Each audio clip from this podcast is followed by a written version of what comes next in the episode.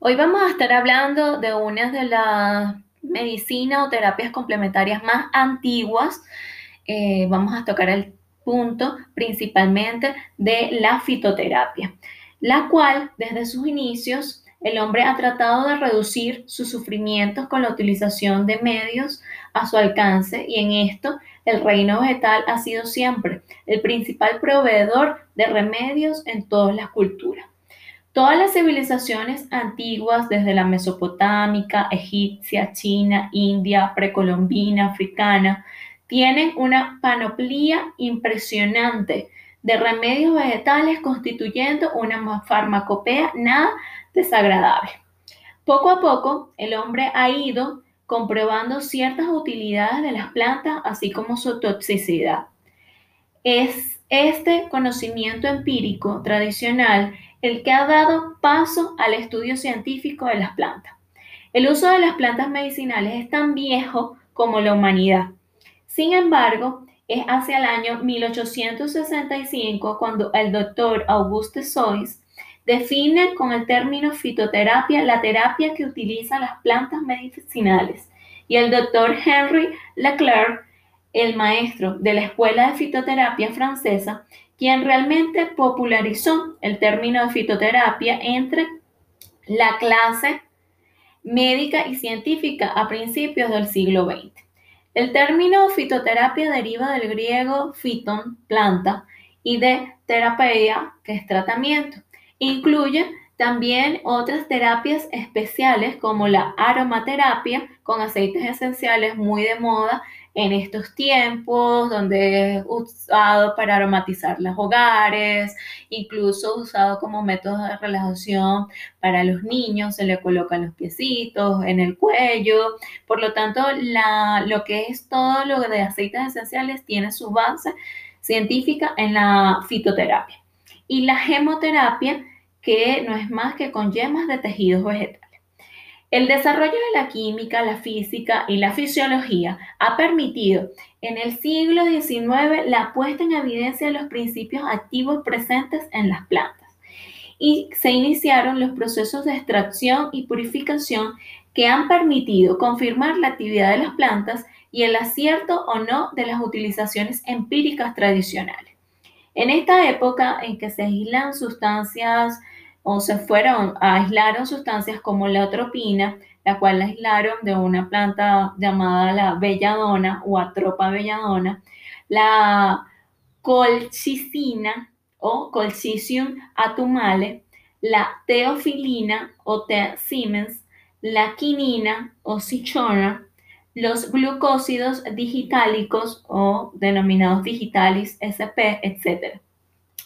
En fin, eh, la última parte de la historia, sino de las obras o autores de la medicina antigua, el Renacimiento, no son ellos eh, los que han contribuido al estudio y desarrollo de la terapia con plantas medicinales. Mejor dicho, son ellos los que han iniciado el estudio con las plantas medicinales. El tratamiento de las enfermedades se inició por medios mágicos fundamento de algunas religiones primitivas. En, aquellos, en aquel entonces, pues no existía toda la parte química que hoy conocemos, en donde se realiza a todo lo que es las plantas, la farmacocinética y la farmacodinamia de todas esas sustancias, involucrando principalmente la detección de todos los compuestos. En aquel entonces se basaba básicamente de algo mágico, estaba ligado principalmente al esoterismo que existía en relación a todo lo que eran las plantas o algunas terapias complementarias que no se sabía el por qué eh, causaba sanación, o sea, no había una razón científica en relación a eso. Entonces, por lo tanto, eh, un cierto número de personas, principalmente los hechiceros de aquel, de aquel entonces, atendían a los enfermos a veces con éxito. En un principio los hechiceros utilizaban todo tipo de sustancias con fines medicinales. De hecho, aún hoy en día quedan vestigios de estas civilizaciones primitivas. Sin embargo, hoy en día eh, se sabe mucho más de todo lo que es mm, la fitoterapia o la arbolaria también denominada herbolaria. Incluso hay doctorados actualmente que incluyen la fitoterapia o estudios de farmacología principalmente eh, inclinados hacia la fitoterapia. Porque muchos de los tratamientos de medicinas actuales, eh, cuyos principios activos son incluso eh, utilizados para generar antibióticos, pues provienen de todo lo que es nuestras plantas. Por lo tanto, sería magnífico que nuestra medicina o que se ampliara la investigación en relación a la fitoterapia o a las plantas. Cabe destacar que hay 250 mil especies de plantas en cada, y esto va a variar en relación a cada país. Cada país tiene sus plantas específicas.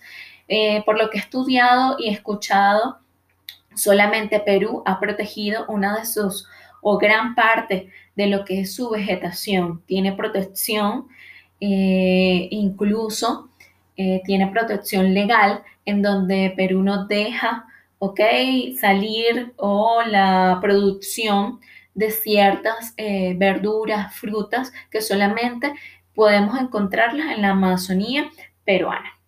En relación principalmente o continuando con la historia, pues eh, a principios o los datos más viejos o más antiguos, mejor dicho, de lo que hablamos en fitoterapia, tenemos a el papiro de Evers, que estos, eh, él está principalmente 1500 años antes de Cristo y el de Edwin Smith 1600 años antes de Cristo, que son los quizás más conocidos que hacen referencia al uso de las plantas medicinales. El más antiguo conocido como es el papiro Caguán, que es 1900 años antes de Cristo y relata remedios en relación con las enfermedades femeninas y cómo asistir un parto. En relación principalmente, ellos están relacionados con la atención de las mujeres ya ah, cuando acudían a eh, tener a los bebés y pues aplicaban todo lo que era la herbolaria en los partos naturales. Se tiene constancia pues, por estos papiros del conocimiento y uso de muchas plantas. En relación a la fitoterapia, pues podemos decir que la fitoterapia se, hoy en día se conoce como la ciencia que estudia la, utilización de productos de origen vegetal con una finalidad terapéutica ya sea para prevenir, atenuar o, curar un estado patológico. Si bien la humanidad ha utilizado las plantas para curarse durante toda su historia, la incidencia de los productos de origen vegetal en la terapéutica ha variado a lo largo de los tiempos. De acuerdo con los avances del conocimiento científico, tanto sobre estos productos como sobre las eh, demás herramientas terapéuticas, la base de los medicamentos fitoterápicos son las drogas vegetales y los diferentes tipos de productos que de ellas se obtienen. El término droga vegetal no debe confundirse con el de planta medicinal. La Organización Mundial de la Salud definió en 1978 cuatro conceptos como se indican o los voy a describir a continuación en relación a las plantas medicinales. En, en cuanto a este concepto, la Organización eh, Mundial de la Salud adoptó que una planta medicinal es cualquier planta que en uno o más de sus órganos contiene sustancias que pueden ser utilizadas con finalidad terapéutica o que son precursores para la semisíntesis químico-farmacéutica. No, droga vegetal no es más que la parte de la planta medicinal utilizada en terapéutica cuyo principio activo son las sustancias responsables de la acción farmacológica. En relación a la fitomedicina, se define como aquella disciplina que emplea en terapéutica a las plantas medicinales desde un contexto científico, es decir, donde la droga vegetal eh, ha sido analizada bajo criterios de investigación inherentes a las diferentes fases de la metodología científica. En relación a las fases, bueno, se somete a lo que es la planta medicinal, a las fases preanalíticas, clínicas, ensayos farmacológicos, toxicológicos, mutagénicos, para poder sacar una sustancia al mercado. Asimismo, su empleo deja tácito El conocimiento de su mecanismo de acción, receptores, interacciones medicamentosas, efectos adversos o, contraindicaciones.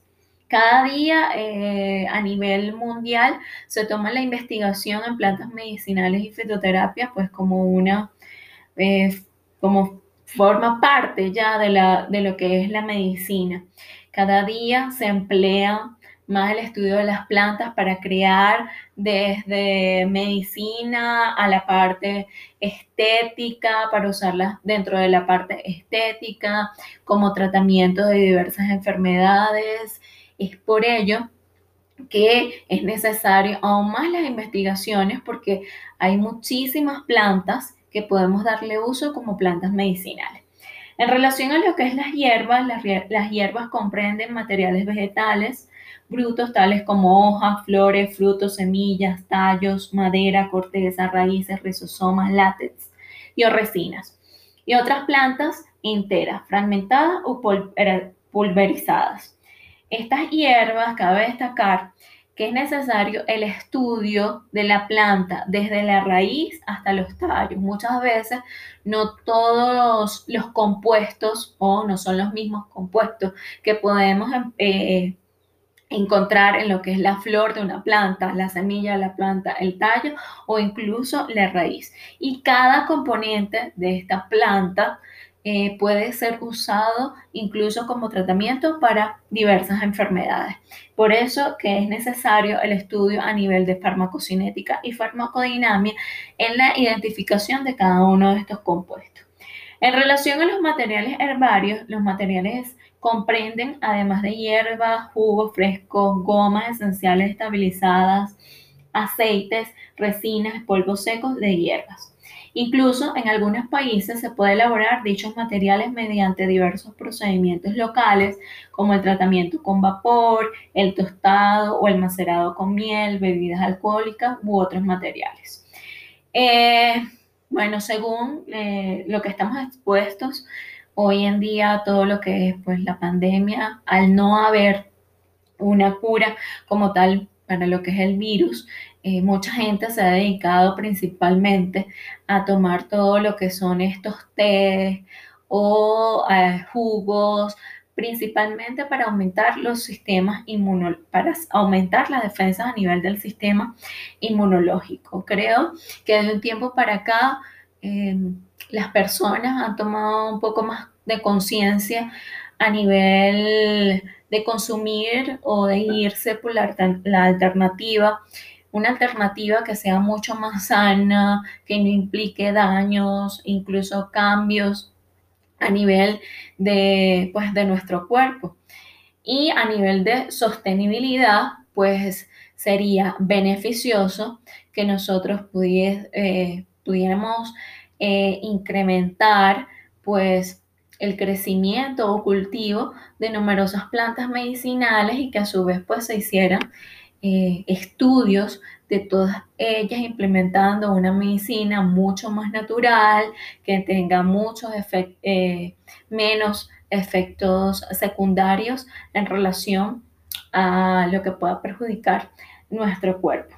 Más que también, pues debemos estar conscientes de que todas estas preparaciones obtenidas desde hace eh, una gran cantidad de tiempo, eh, pues tiene ciertas connotaciones de esoterismo o incluso las personas no, no tienden a comprender cómo un simple té, como un simple polvo, una simple planta, pues puede erradicar o disminuir los signos y síntomas que puedan presentarse en diferentes patologías. Entonces, pues yo hago un llamado a todos los que quieran unirse a lo que es la investigación a nivel de la fitoterapia y tengan las herramientas, los medios, una línea de investigación o estén, tengan fácil acceso, pues como profesionales o como estudiantes a un laboratorio a investigar todo lo que es las plantas de uso medicinal. Eh, para pues, obtener más alternativas en relación a nuestra salud. Eh, con el pasar del tiempo, incluso este año se celebra la tercera convención a nivel de fitoterapia, la cual van a realizar de manera online en el año, en el mes de noviembre de este año. Principalmente la convención se iba a hacer en Tailandia, eh, pero va a tener un origen principalmente online este año debido pues, a la pandemia. Eh, lo que demuestra que cada año pues se suman muchos más investigadores, universidades y ya con la creación de doctorado pues le estamos dando o afianzando más la investigación o nos estamos inclinando más hacia la investigación a nivel de la medicina natural o de la fitoterapia o de la herbolaria. A nivel principalmente hay ciertos institutos como o centros de investigación a nivel de Perú, eh, Argentina, España, Estados Unidos, que, bueno, llevan una parte adelantada. Incluso en España hay una farmacia que se dedica principalmente a vender todos estos productos que lleva una línea de investigación en la Universidad de Sevilla a cargo de la doctora María Dolores, eh, que se encargan de investigar toda la parte natural, todos los compuestos activos, pues que puedan tener numerosas plantas. Y por último, pues cierro citando a Paracelso, quien en el siglo XVI mencionó que contra cada padecimiento crece una planta. Emanuel Lazaeta mencionó que la sabiduría se encuentra en la naturaleza y no en los laboratorios. Por lo tanto, debemos tomar conciencia de lo que consumimos a nivel de medicinas, a nivel de alimentación y también crear conciencia sobre los cuidados que debemos generar en relación a nuestro medio ambiente y hacia nuestros animales.